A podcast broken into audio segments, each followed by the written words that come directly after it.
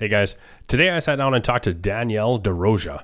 Danielle is an attorney. She also owns a title company with her husband Luke.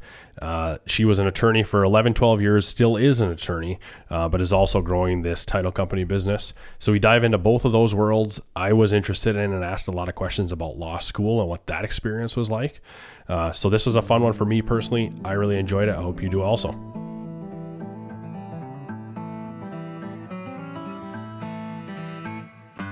Welcome to the Obsessed Podcast. I'm your host, Logan Herkus. In this podcast, we get to meet and hear from folks who are obsessed with a wide array of interesting endeavors. We dive into some awesome stories and look at the mindsets and the psychology of those who are obsessed. Let's go.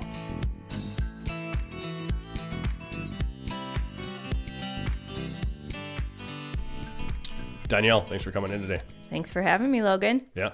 Here to talk about your journey to becoming a lawyer. Uh, you hinted the other day, you said that you went to finance school. I mean, you went, you got a bachelor's in finance. Is that right? Yep. I, I went to Northern Michigan University for undergrad, double majored in finance and Spanish, and got towards the end of my senior year. Well, maybe it was junior year started thinking, what the heck am I going to do with this? I don't necessarily want to work at a bank. So, what am I going to do? I'll go to law school. That was basically the only thing I knew how to do at the time was go to school. sure, sure. So, um, I decided to take the LSAT and applied for law school. Yeah. And and was law something you were interested in previously or how did you have that inspiration? You said let's continue to go to school, but how did that come to be? You know, I can't say that I ever I wasn't the kid growing up that thought, "Oh, I'm going to be a lawyer. I'm going to be in the courtroom. I'm going to, mm-hmm. you know, get all the bad guys" kind right. of thing. Um it it really was more of a I don't know what to do. And I know that sounds really silly, you know, who just decides, oh, let's go to law school because right. you don't know what else to do with your life. But that really was where I was at. I, I didn't know what I was going to do. I didn't feel like I had enough information about what I could do with a finance degree and you know what you can do with a law degree. Mm-hmm. And so that just seemed like an easy answer for me. Yeah, right. So you took the LSAT. Did you do well? I did. Mm-hmm. Yeah. Yep. And was that confirmation that you could go or did you already know like, hey, I'm cut out for this? Uh, um I knew I was cut out for it. Okay. Um just doing this seems really nerdy, but um, they used to make these um, almost magazine type things with logic mm-hmm. games in them. Right. And I loved those gl- growing up. And when you study for the LSAT, it's a whole lot of those same kind of logic tests. Mm-hmm. Um, and it, it really just comes down to critical thinking and and I knew I was good at that and and I enjoyed it. Yeah. Eventually I want to get into things that you learned about what makes a great lawyer, but going into it, the logic and the critical thinking side of things were things that you were very good at and that made you realize hey you could be good at this were you a great reader as well i guess that goes into the critical thinking side of things too yeah right? i did enjoy i do enjoy reading both for leisure and i i like to know things i like to learn things and i i'm constantly asking why. Mm-hmm. And I have to know the why. And I think that curiosity is part of what makes a good lawyer as well as getting down to the nitty gritty of the why. Right. Mm-hmm. Yeah. So you went to school for finance. Was that a hey, you're just supposed to go to school kind of a thing? And that's why you went into that, or did you have interest in that world? Um, I was good with numbers, and so I thought, hey, numbers, finance, that that works. Let's do that. And then um, Spanish as a second language was always something that was really interesting to me. So I did some study abroad. And so I had that combination, but I just didn't know what I wanted to do with it. Mm-hmm. Um, but there was always the expectation of you go to college. And I always had that expectation of myself as well. Sure. Yeah. So it wasn't like you were frustrated and had to go and whatever, but it was something where you enjoyed it the law school side of, the, things, then you took the LSAT, you went into that. Was that crazy to think about going back to school, or was it just another step in the process? It was just another step in the process. I think um, I wasn't emotionally ready to be be an adult and to go out into the real world to be quite honest um, so going back to school kind of provided that additional buffer that maybe i wasn't mature enough to be a real adult with a real job at that point in time Yeah. And maybe we should do a short synopsis of after law school, you became a lawyer because I want to dive into law school, but just to kind of give some of your history of becoming a lawyer, currently own a title company, can you give us a, a breakdown of what some of your law career has looked like? Sure. Um, well, started. So I did straight from four years at Northern to get my double major, straight into three years of law school.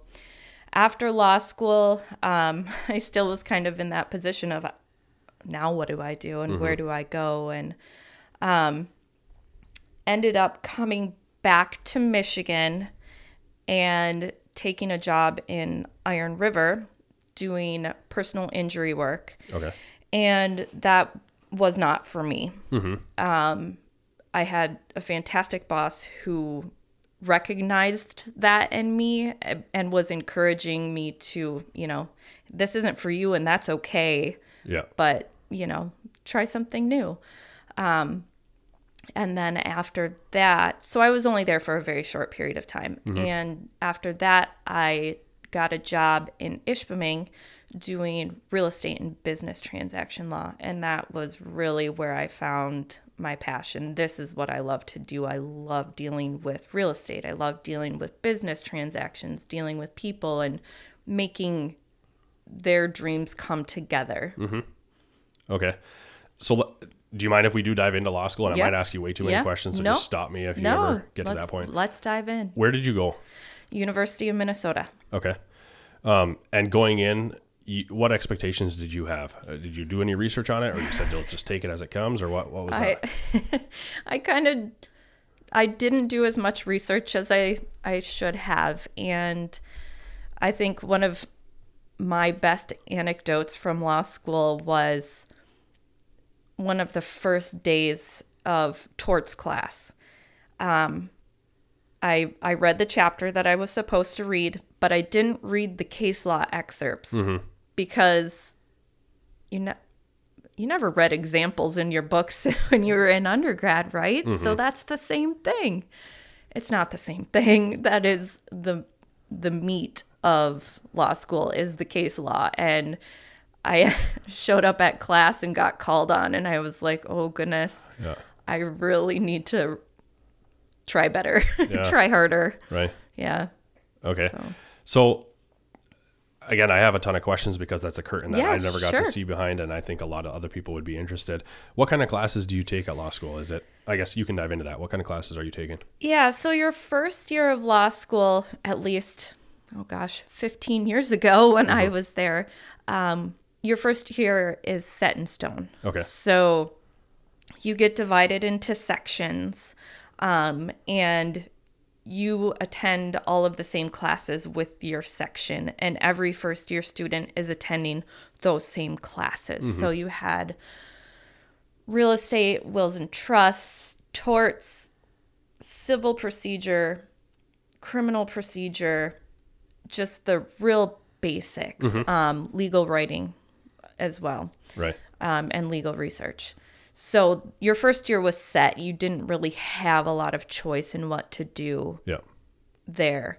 Your second and third year, you could take whatever classes you wanted. At that time, um, University of Minnesota wasn't doing concentrations or anything like that, which I believe they are now.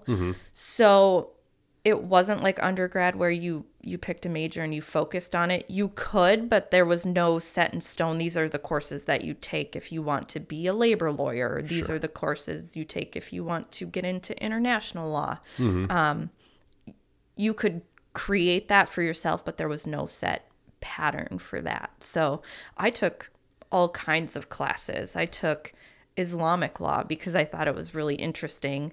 Um, I took international law courses, real estate courses, and really let me explore all kinds of different things. Yeah.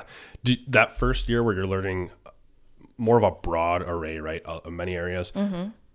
did you learn really in-depth stuff? I mean, that might be a, a silly question, but did you get really deep into the depths of real estate law or this law, or did you just learn real high-level philosophy or or structure? I guess. A little bit of both. Okay. Um, the procedural courses like civil procedure and criminal procedure you're learning the nitty gritty of this is statute mcl blah blah blah and you have to remember if you want to make this motion in court you have to cite this and um, so some real detailed stuff there um, but then just some higher level stuff in some of the other classes Okay.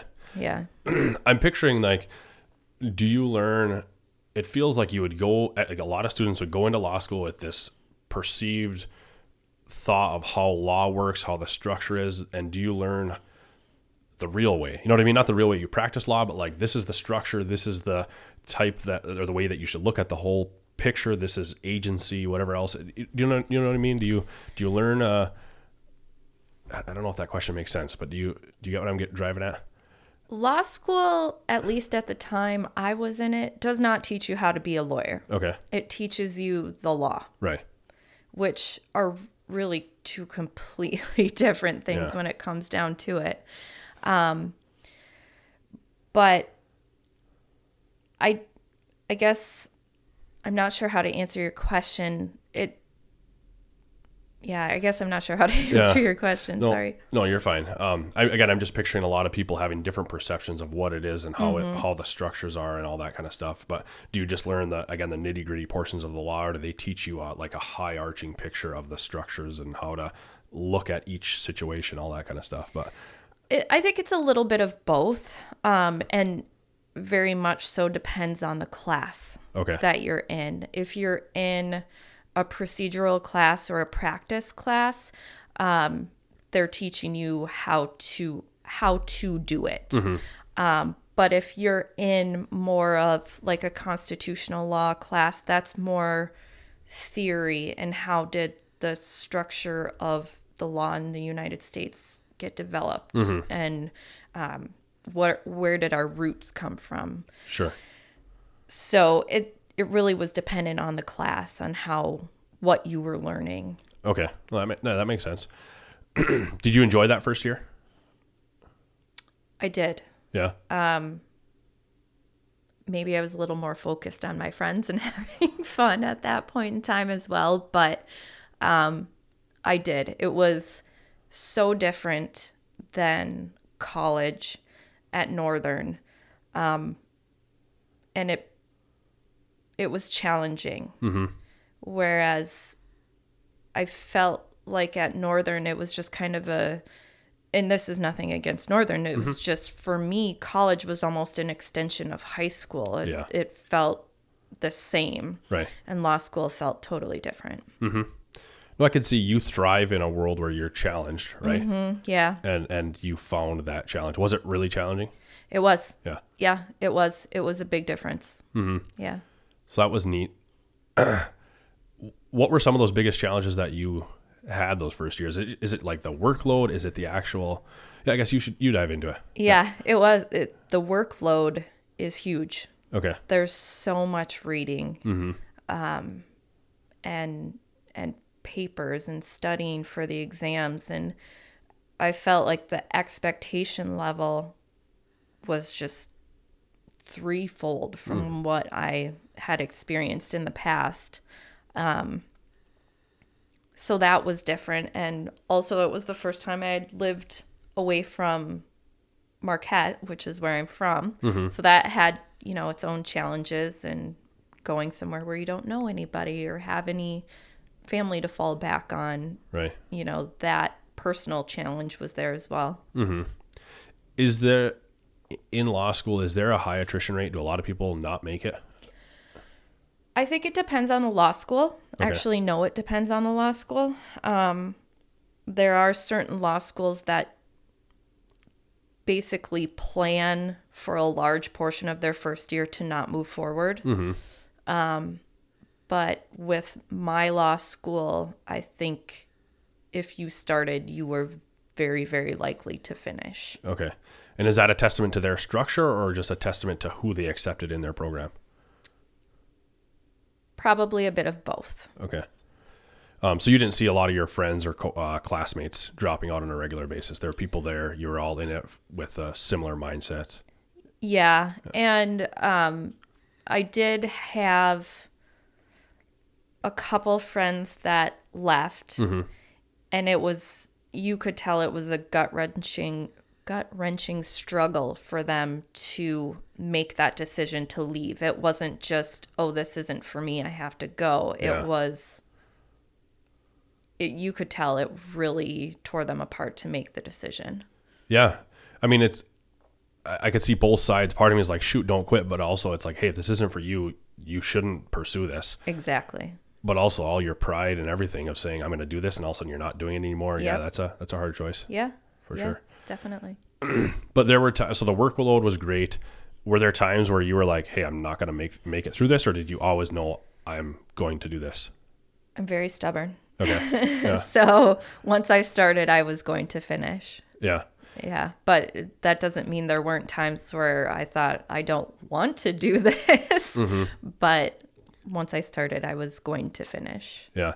Do you, I don't think I've ever asked you this question. Do you like run races, marathons, or something like that too? Or do you dive into that world at all? No, not really. I mean, I'll do the odd 5K here and there, but Okay. I'm, I'm not very competitive in the sports Right. arena. Okay. Otherwise, yes. Okay. Otherwise, I am competitive. yeah. Um, I, I was just thinking if that translated, like if you did, are you the same way where maybe if you're just competing with yourself, but you're also like, I'm not going to quit whatever it takes, or if you've seen that in other areas of your life? Yeah, I think I see it more now, um, and just always wanting to be the best and be on top. Yeah. Um, Maybe more so than at the time I was in law school. okay. Did you have siblings growing up? Yes, I have one younger sister. Were you guys competitive?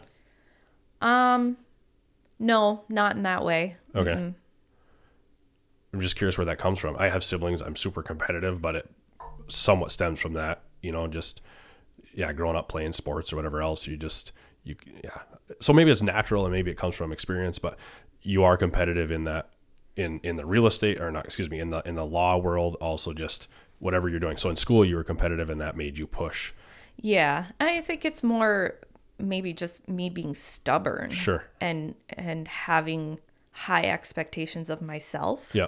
Um less so than being better than somebody else is just being as good as I know I can be or as good as I think I should be. Right. And that's healthy, right? I'm saying being more internal versus I need to beat the next guy. Sure. Yeah.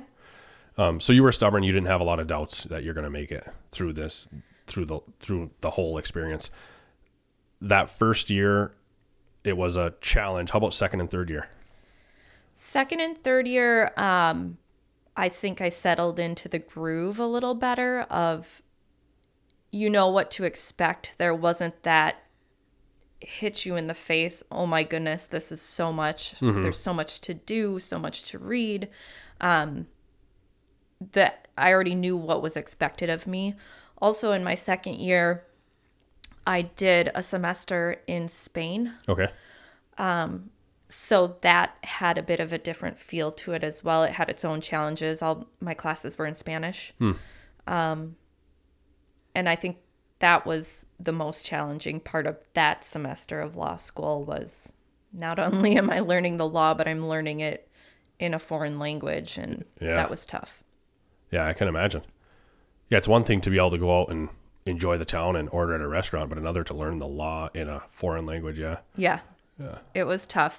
They were they were pretty lenient with us foreign exchange students, but it was tough Okay. because there was a lot, you know, um, the law has its own language Right. as it is. So those words weren't words that you're taught when you're just in Spanish class. yeah, right. so the second and third year a little bit more predictable. Through the whole course, did you have conceptions going conceptions going into it where you learned that it was different than what you expected or did you realize that you know, this part is way more important than I anticipated? As far as classwork, You know, or- classwork, or I'm thinking just big picture stuff of you're a lawyer, you don't realize that um, your, I- I, mean, there's many ways you could go, but like your communication ability, your body language, your, but also even in the law, like the words itself, like the word of and or if, then, this, that, Oh. like little things make such a huge difference Yeah. that I don't know if you would have realized that going into it. Um, yeah, I think that is one thing that maybe a lot of people don't realize is words have meaning. Every little word has meaning. If Right. you use the word and versus the word or, um, the word may versus the word shall can completely change a sentence. And um, that is one thing that I think now I I still carry that with me the importance of those words and Yeah. I find that naturally, like I, you know, I'm a real estate agent and I'm reading a contract or we're going over a clause or whatever else. And, and somebody says this, and I'm like, wait, no, look at the word and like, or whatever, you know what I mean? It's like so clear that this one word totally pivots the entire contract. yeah You learn that, of course, through your classwork. Eh? yep absolutely and um parsing statutes is basically how you learn that Okay. um it's not nobody sits down and specifically says you have to look for the word and and you have to look for the word or. Um it's putting a statute together and gathering the meaning by the exact words that are used and understanding that every word is there for a reason. And if there's it's very rare that a word in a well-written case law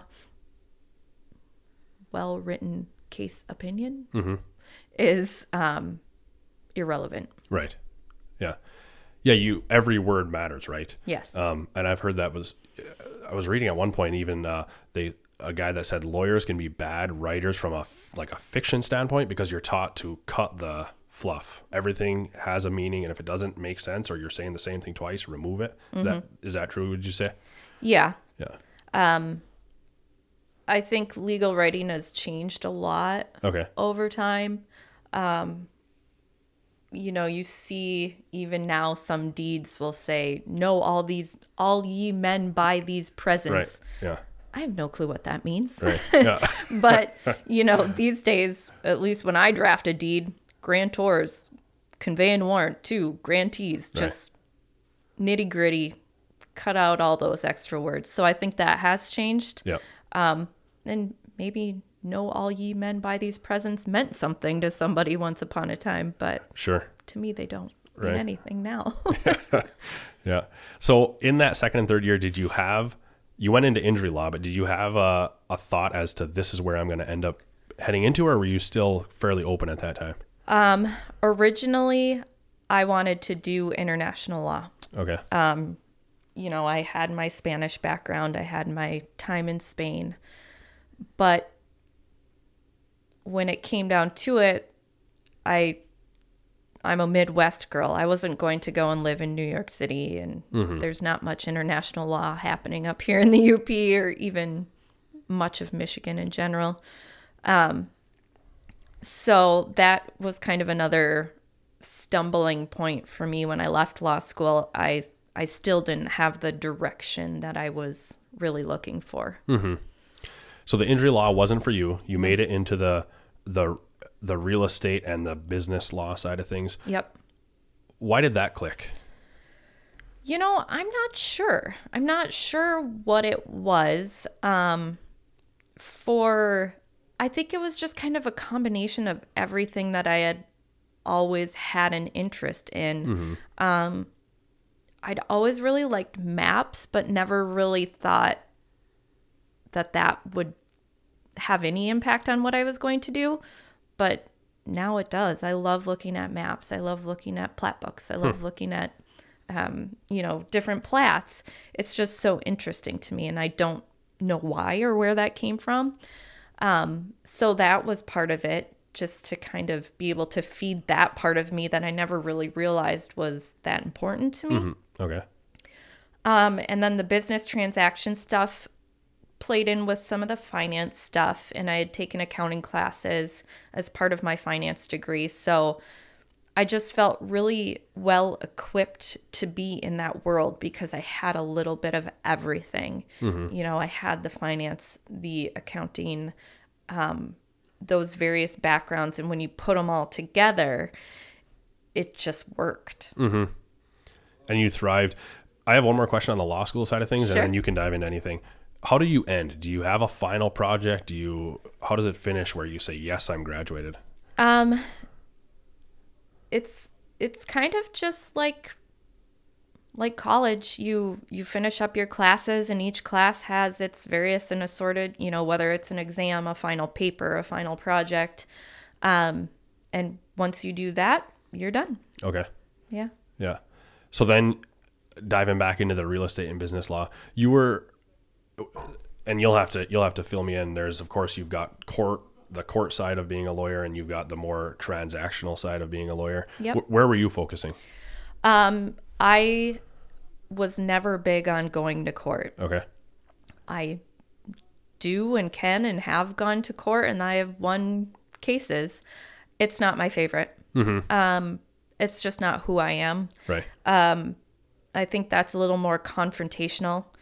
And I prefer to be involved in the transactions where I feel it's my job to bring people together rather than to point out the differences. right. Um, so that's why I like to focus on the transactional side of things and bring what can I do to make this happen rather than prove that I'm right. Right. That's the biggest difference to me. Yeah, right. Would you say the a a a court lawyer, of course, that's what you see on TV, mm-hmm. all that kind of stuff. Would you say they're somebody who is into the confrontation, that's into the debate, into communication, that side of things? Is that more suited for that? Whereas the, your side of things that you really enjoyed is somebody who is a great reader, a great, great on strategy, great on formulating contracts, stuff like that, or, or is it both worlds intertwined? I guess I'm just Yeah, I think they can there can be a lot of overlap, but I know um one of my closest friends spends more of her time in court. My closest lawyer friend, she spends most of her time in court and she can't stand the contract drafting. yeah, um. So I think it is a personality thing, uh, but you definitely in the transaction world need to have those communication skills um, because you don't want there to be any question of what did I say? What did I mean? Um, you have to be able to convey your point clearly, both on the phone and in writing. Um, for sure. because there's a lot of negotiation that goes on behind the scenes of what is this transaction going to look like And when I threw in communication on the on the court side, I instantly thought to myself, "Wait a minute, it's equally as important." But it was the question was out there. But Yeah. yeah. Um, what were you getting into those first steps, and, and what did you do in the? I, I know you can't talk about exact details, but in the real estate and business law side of things, what was a, uh, the core of your focus? um oh gosh that was so long ago logan um i think initially i was doing more um i think initially i i was involved in more litigation. Um you know somebody has an easement or they think they have an easement to get to a piece of property and now the person is not letting them cross the property anymore. Um, or siblings involved in owning a business together and that relationship fell apart those were those are some of my initial cases that i can remember the most Okay. but I think as time went on, as my practice grew, um, I I leaned more into the transactional work, and and my boss at the time was very supportive of you know this is th- these are your strong suits, and let's funnel these cases your way. Sure. Mm-hmm. So you kind of find where you thrive and, and lean in on that. Yeah, I definitely did. And I think I was very fortunate to have a working environment that allowed me to do that. especially early on. I know a lot of lawyers that start in their first couple years, especially if you're at a big firm, it's you do whatever you're told to do. Yeah. And it's a lot of the grunt work. And I was fortunate enough to not have that experience. I was part of a small firm and I got to really explore what I was interested in and um, had a really good connection with my boss. We were interested in the same things and really honed our practice together, I would say, into that area. Okay. Did you always have? Of course, now I'd have to assume you have high respect for uh, what a reputable and a great lawyer is. Did you always, like growing up, did you have a different perception, and then that's changed through your experience? You know, I never really thought about lawyers Okay. before I became a lawyer. Yeah. Um, I think you can ask any lawyer, and they will tell you our profession has some real odd ducks in it. Sure. It it just does. I'm sure every profession does. Right. but I think yes, I've learned what it means to be a good lawyer, and that has different meanings. I think depending on what you're doing Sure. as a lawyer. Yeah, I'm just relating it to a real estate agent. There's a, a, a, a attitude that they don't add any value. What are they there? My my my dog could sell you a house, whatever. Um, whereas I think like look at my broker Christine. She's unbelievable. I think if you hire Christine, you are getting ten times your money. What, Right. However however extreme you want to get, like. If you're a good agent, you work hard, you fight hard for your client. I think there's just so much value that you add. Take that to an attorney times that by whatever some other factor and say a good attorney that really really fights for you is just so powerful that whereas the general public might not always feel that way you know Yeah, I think attorneys get a bad rap. I mean, just think about all the attorney jokes Right. out there. Yeah. Um, you know, and unfortunately, there are some attorneys that do perpetuate that that bad rap. sure But if you have a good attorney who knows what they're doing, um, has really focused their practice, I think you're you're going to get so much value out of it more than maybe most people even realize. Um, you know, same concept of what you're saying as being a realtor. You don't know what you don't know.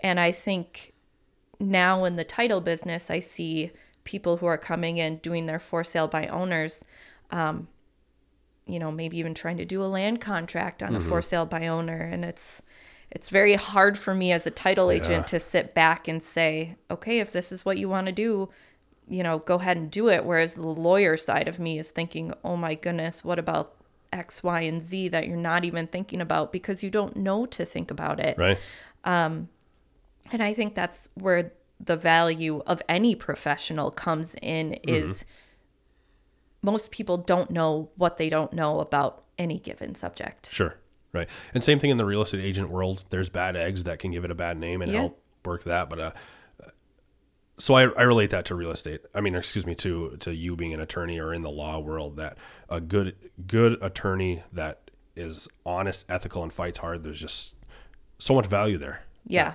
100%, 100%. And I I think the old way used to be and and sometimes still is attorneys will practice in a bunch of different areas. Um I've felt very fortunate to be able to focus my practice into, you know, just these two main areas.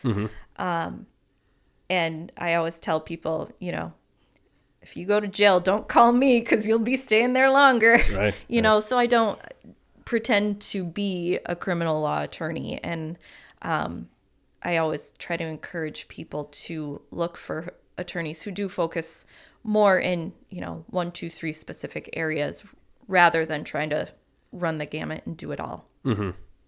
for sure. Those first experiences, and even today, when you were helping somebody out on a on a business deal, on a family deal, whatever whatever it might be, was it rewarding? Like, did you see how much value you add, and say, guys, did you think about this? Did you think about this? And what about this? And and really put it all together. And at the end of it, they're like, holy crap, Danielle! Like, thank you so much. Did you did you feel that? yeah those having those moments were what really got me going because I could see what value I was bringing to them, and and that just drove me to push harder. And what else can I do for you? How else can I make this work for you? Um, that really is what started to drive me in that area is knowing that I knowing that I know my stuff and knowing that I can bring value to you if you need help in the areas that I can help you in. Mm-hmm. For sure. How long did you practice that side of things before you took over the title company? 11 or 12 years? Okay.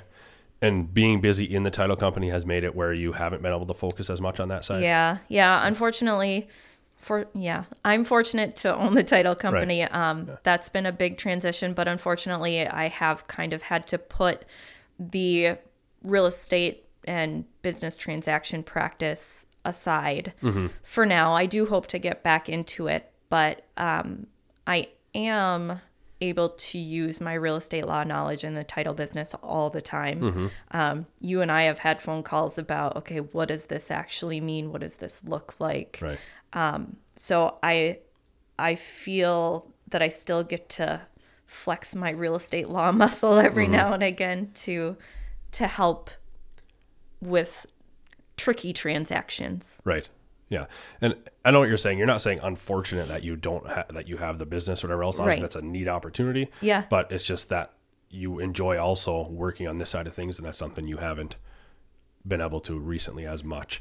Uh, and we can save it for off air. But do you hope to get back into that? I do. Yeah. hmm Um, I really would like to get back into practicing. I think there's a good synergy between the title company and continuing to practice transactional law, mm-hmm. real estate business. Um, and I am still kind of I'm doing stuff on the side for for clients that I've done work for in the past that have mm-hmm. tracked me down. Yeah. Um, which is really great. That's a really good feeling too to know that I am missed in my position yeah. and and to be able to kind of keep up with that is good. Okay. Have you, do you have relatives or, or people that you've seen younger than you that you've helped get into your world as well? Or, or even just celebrated from the sidelines? Um I haven't really had any family or or younger generations that want to go into law school. Um I think if you would have asked me maybe 5 years ago, I may have pushed you to reconsider law school.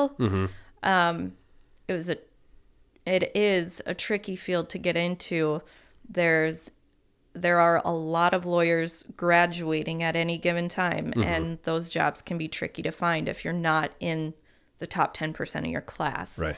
uh, depending on what you want to do so but now i think maybe i have a little bit of a different perspective. It's given me so many opportunities um, you know not just to practice law but now to be a business owner. Um, and i it wouldn't have happened if i hadn't gone to law school. So um, i haven't had the chance to really mentor anyone in that area but it would be i would encourage them to really consider don't do what I did. Don't Sure. just go because you don't know what else to do because I think in a way I got lucky. Sure. Um, know why you're going and know what you want to do. Yeah. And it might be just uh, like on that note, it might be just a whim that I've thought of. But in real estate, like the f- the fight for the client is a lot of what I enjoy. Mm-hmm. I th- I think I'm a good reader, right? I can read the stuff and it really makes sense to me to say yes, this word makes the huge difference. Whatever else, it all makes sense. Right. so I've like debated it in my head. Would I finish uh, undergrad and go to law school? But I that's a huge commitment of time. I've got a family, whatever else. Yeah. Also, it's something where I, I- I have a hard time parsing out in my head. Is that just a whim, or is that something where I don't know? It's something I've considered, I guess. But Well, I would say do some digging and, you know, maybe look at what on there are online remote law school degrees that you can get these days. So, you, you know, you don't have to pick your family up and move to somewhere to go to law school. Um, I, I would say there's a need up here in Houghton for attorneys. Right. I definitely think there is. Yeah. So maybe it's something I'll consider. And part of that is, and that's part of what this podcast is, I thrive when I'm being challenged. Yeah. So to do this is, I know nothing about it. Um, so just to learn the technology, the software, the whatever it is, that's just where I thrive. So that's part of what that would be too, is just continuous challenge. Yeah, and I think this is cool that you kind of stepped outside your box and Yeah. and, and jumped into this podcast thing and um, you know if you like the challenge you like to have to think outside the box then maybe law school is for you Yeah. We'll see. Maybe I'll ask you further questions outside of this this you setting. know how to find me um, but so that is something you would like to get back into. yes Um, do you have like a crystal ball 40 years from now you hope to be or have done this or is it kind of just a growing progression thing in life of where you're headed to with that you know i think the best laid plans never really come to fruition. Um, i had initially wanted to be back to practicing within months of purchasing a title company. And and that didn't happen. And that was because of how busy and and well the title company is doing. So i can't say that's bad because it's great news. Um, but it it did push that part of who i am aside. Um, so it's a bit of a balancing act and th- the goal is to get back to it and i have to drive the business in a direction that's going to allow me to do that. Has that been a and, and we could save it for off air if it's if it's too personal into your business life but have you enjoyed the the uh, employees and people aspect of that business? I enjoy the people I work with very, very much. yeah. Um, being a boss is hard, okay. And that is probably the most challenging part of owning any business. I would assume mm-hmm. um, is is being the boss.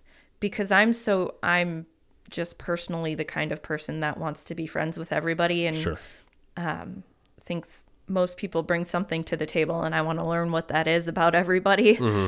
Um, so having to be the boss is tricky. sure um, Fortunately, we don't have that many, the, those kind of issues, but mm-hmm. it's still tough just to be the boss. Yeah, right. I have an interest from a, a outsider perspective in the people management side of things. Excuse me.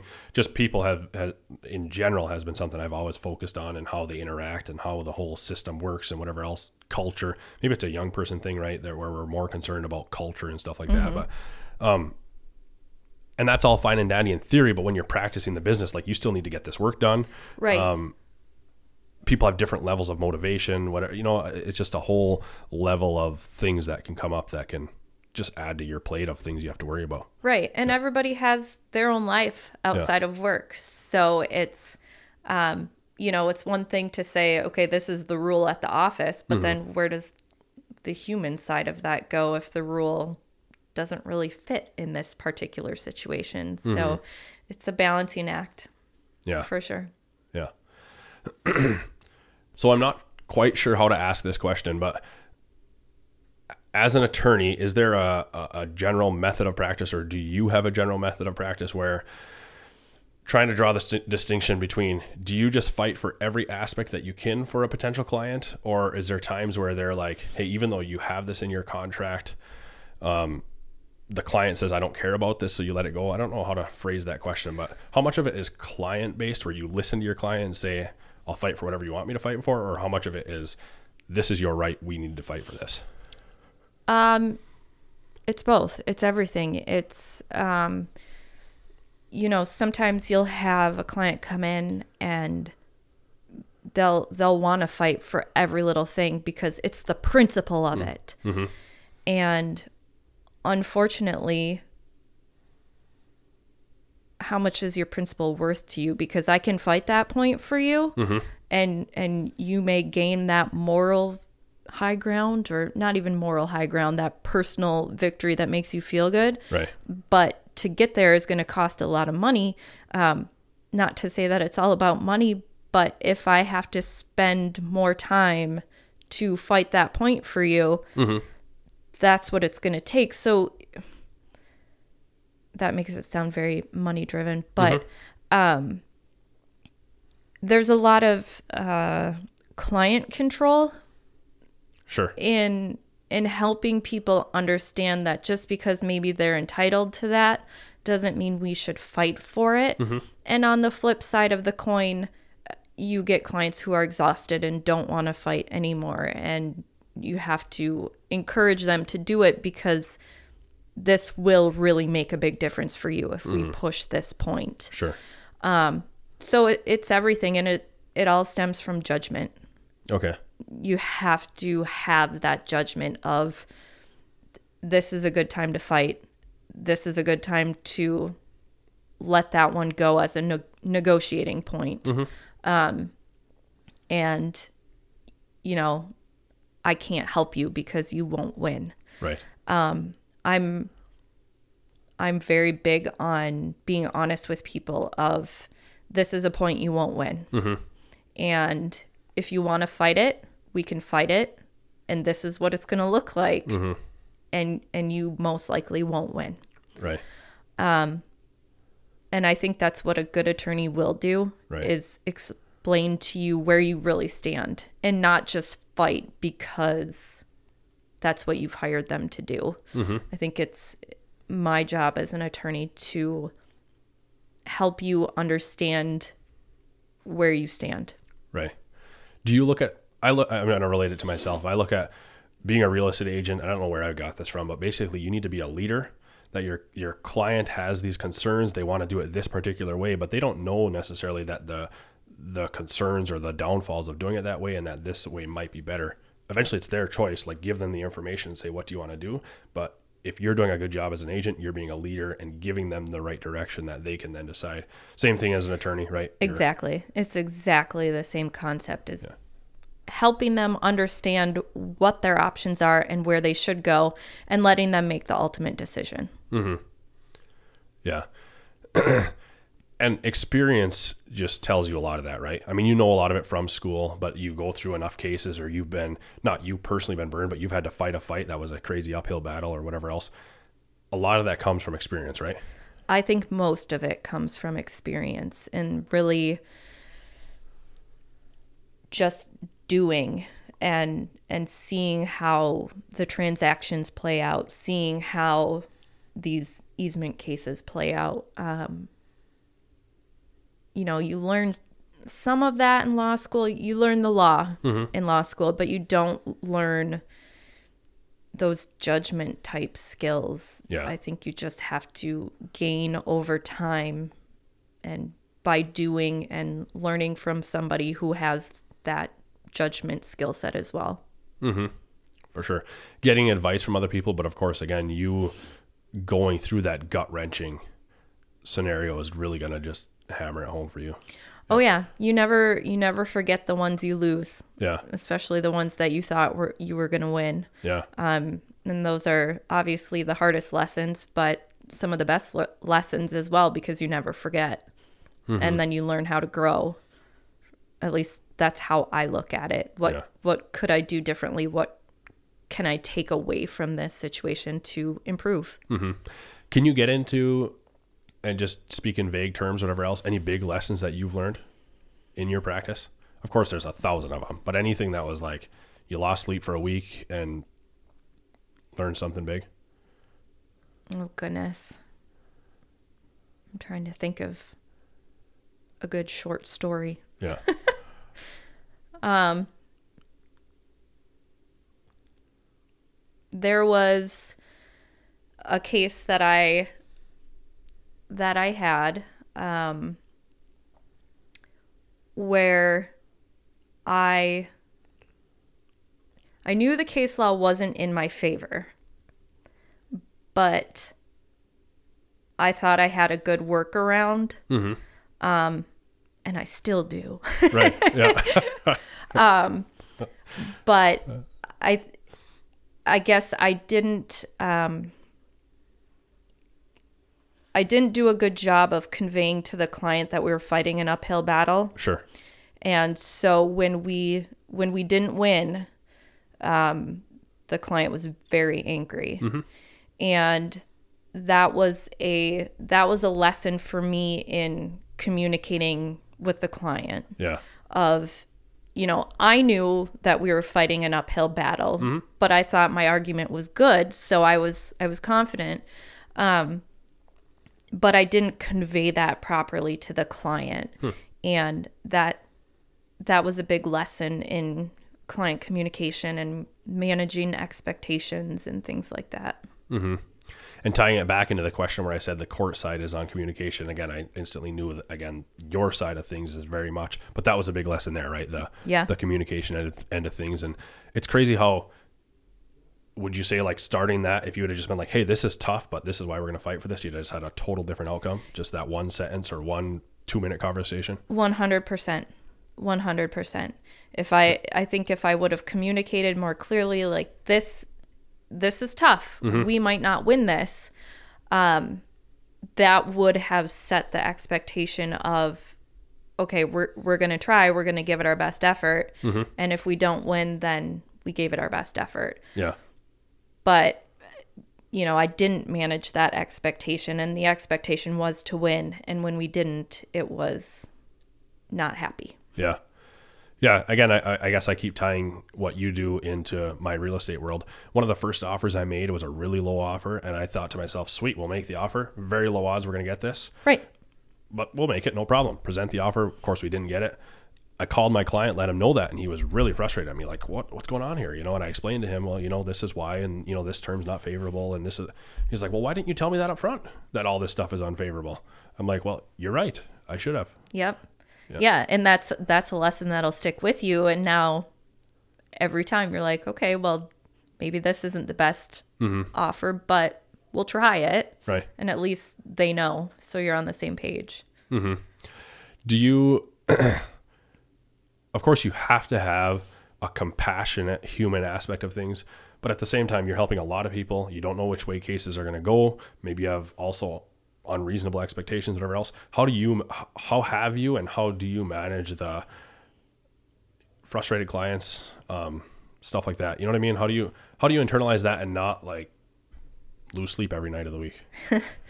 Well, um, there's definitely been a lot of a lot of lost sleep because I do, um, like I was saying earlier, I like to connect with people, so I do take things personally, um, and I think I think to an extent everybody wants to do the best they can for everyone else, um, but fortunately, in my last I would say five years for sure of practice. There hasn't been.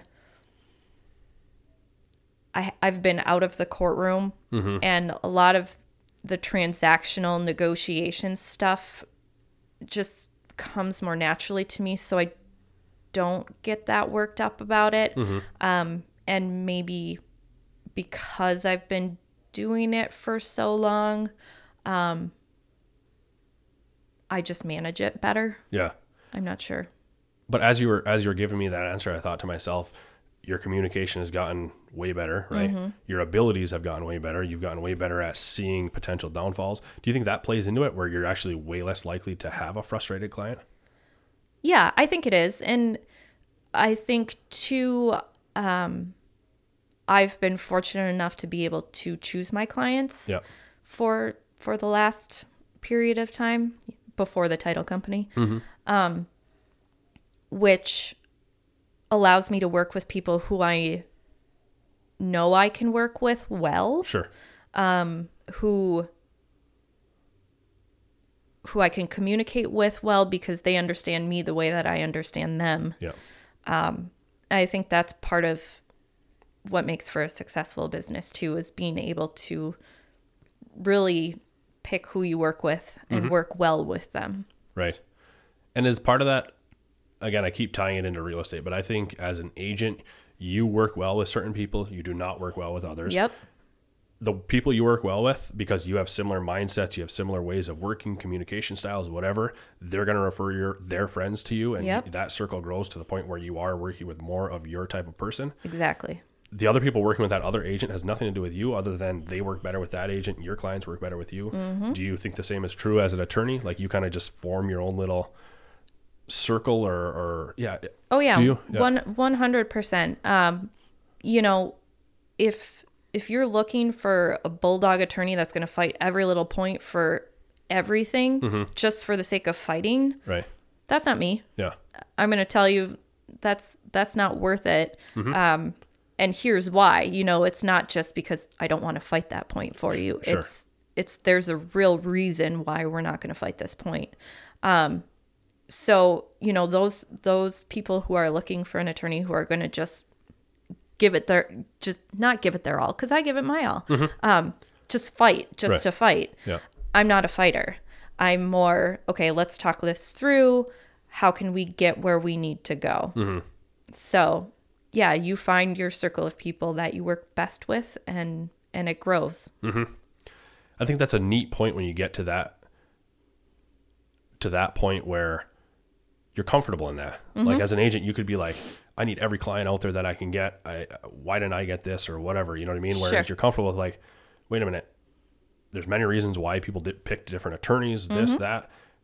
Like you're meant to work with who you're meant to work with, and who you are will manifest itself in who your clients are. Yeah, and I think you're right. I think um, I'm very fortunate to be at that point, and and you as an agent as well are fortunate to be at that point too, where you know you know who you work best with, you know you can do a great job in what you're doing, mm-hmm. and you go from there. Yeah. And that's where a lot of growth I think can happen because you're not necessarily focusing on some of that tough stuff and you're focusing more on how can I help my clients, how can I grow and just experience comes and Yeah, yeah. No, it's it's it's just neat. The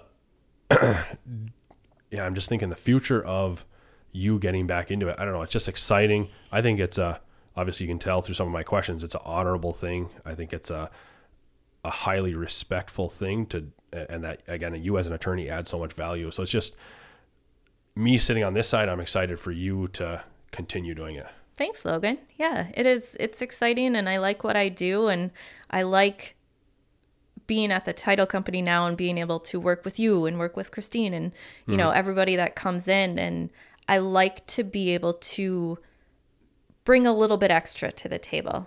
You know, without really stepping into well, I'm acting as an attorney, but but bringing that maybe just a little bit extra. Mm-hmm. I like that. Yeah, for sure. No, because you add a lot of value beyond just being a title company. Yeah, you having the the attorney background Yeah. for sure helps your employees out as well too. Oh yeah. You know, and then instead of them having to call some other office or Right. some other underwriter, you can give quick opinions and Yep. whatever else, yeah. exactly. yeah. Yeah.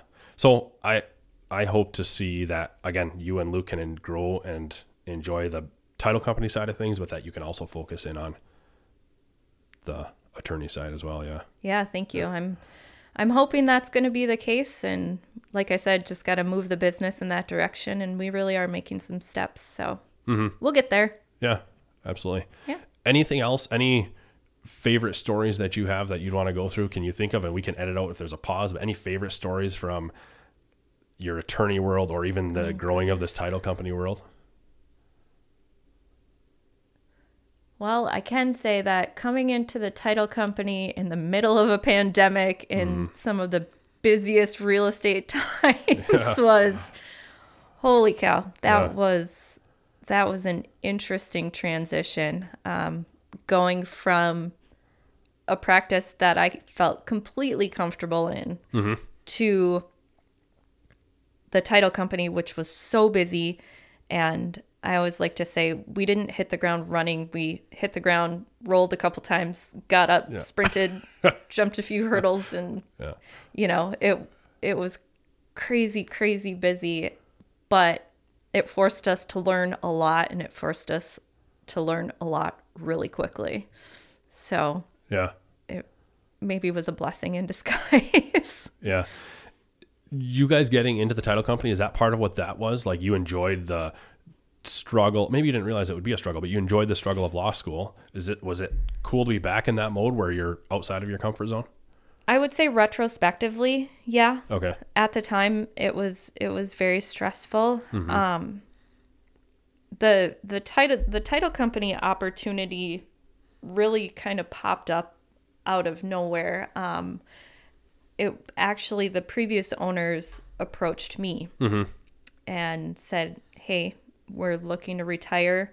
We've seen your work. I had done several transactions through the title company before.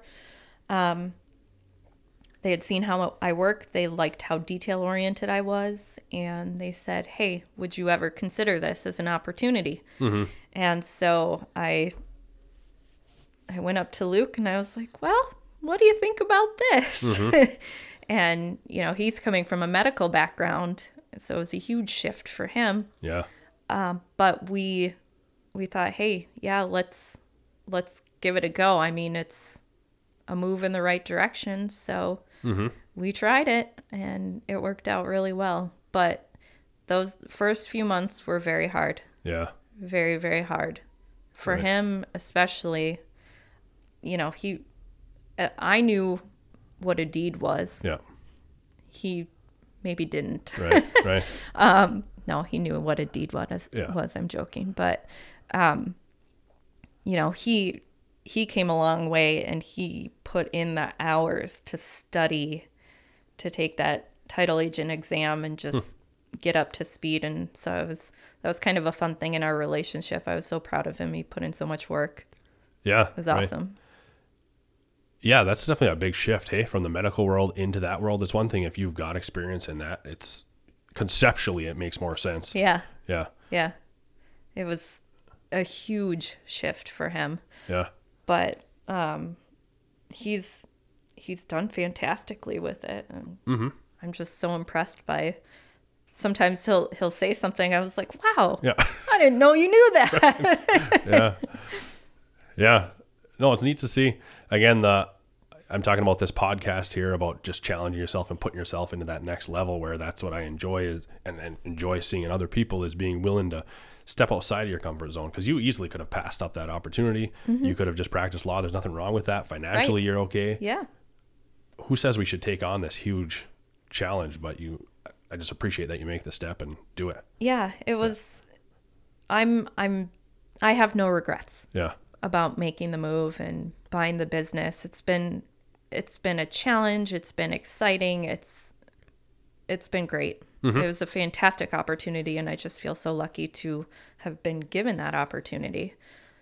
Yeah, I'm gonna close out. I think that, and maybe you think about this kind of stuff, but I really, again, I, I quite frequently I'm engaged in thinking about the people side of things. Mm-hmm. And you said that that's difficult, right? That just being a boss is hard oh, for you being to do yeah, because you being connect. the boss. I think that whether you realize it or not, you've probably gone through and are going through a lot of growth on just your your yeah your your boss skills, your people skills. Would would you agree? One hundred percent. Yeah. It's it's made me look at things differently. My my dad uh, um, has a human resources background. Okay. So I'm out- I'm constantly pinging ideas off of him, like, well, what do you think about this? What do you think about that? Mm-hmm. Um, and it's just an area that I never thought I'd have to look into before. But Yeah. yeah, we've we've learned a lot and grown a lot in that aspect as well. Mm-hmm. And I think the more you grow there, that will make that side of things easier. Mm-hmm. Yeah, and, and you can thrive in that world too. yep. Yeah. But awesome, Danielle. Thanks for coming on. Yeah. Thanks for having me, Logan. Yeah, appreciate it. Hey guys, thank you for listening today. I hope you enjoyed it. If you have and you feel so inclined, share this podcast with your friends, subscribe to the podcast wherever you listen, and give us some feedback with a review. Until next time, thank you.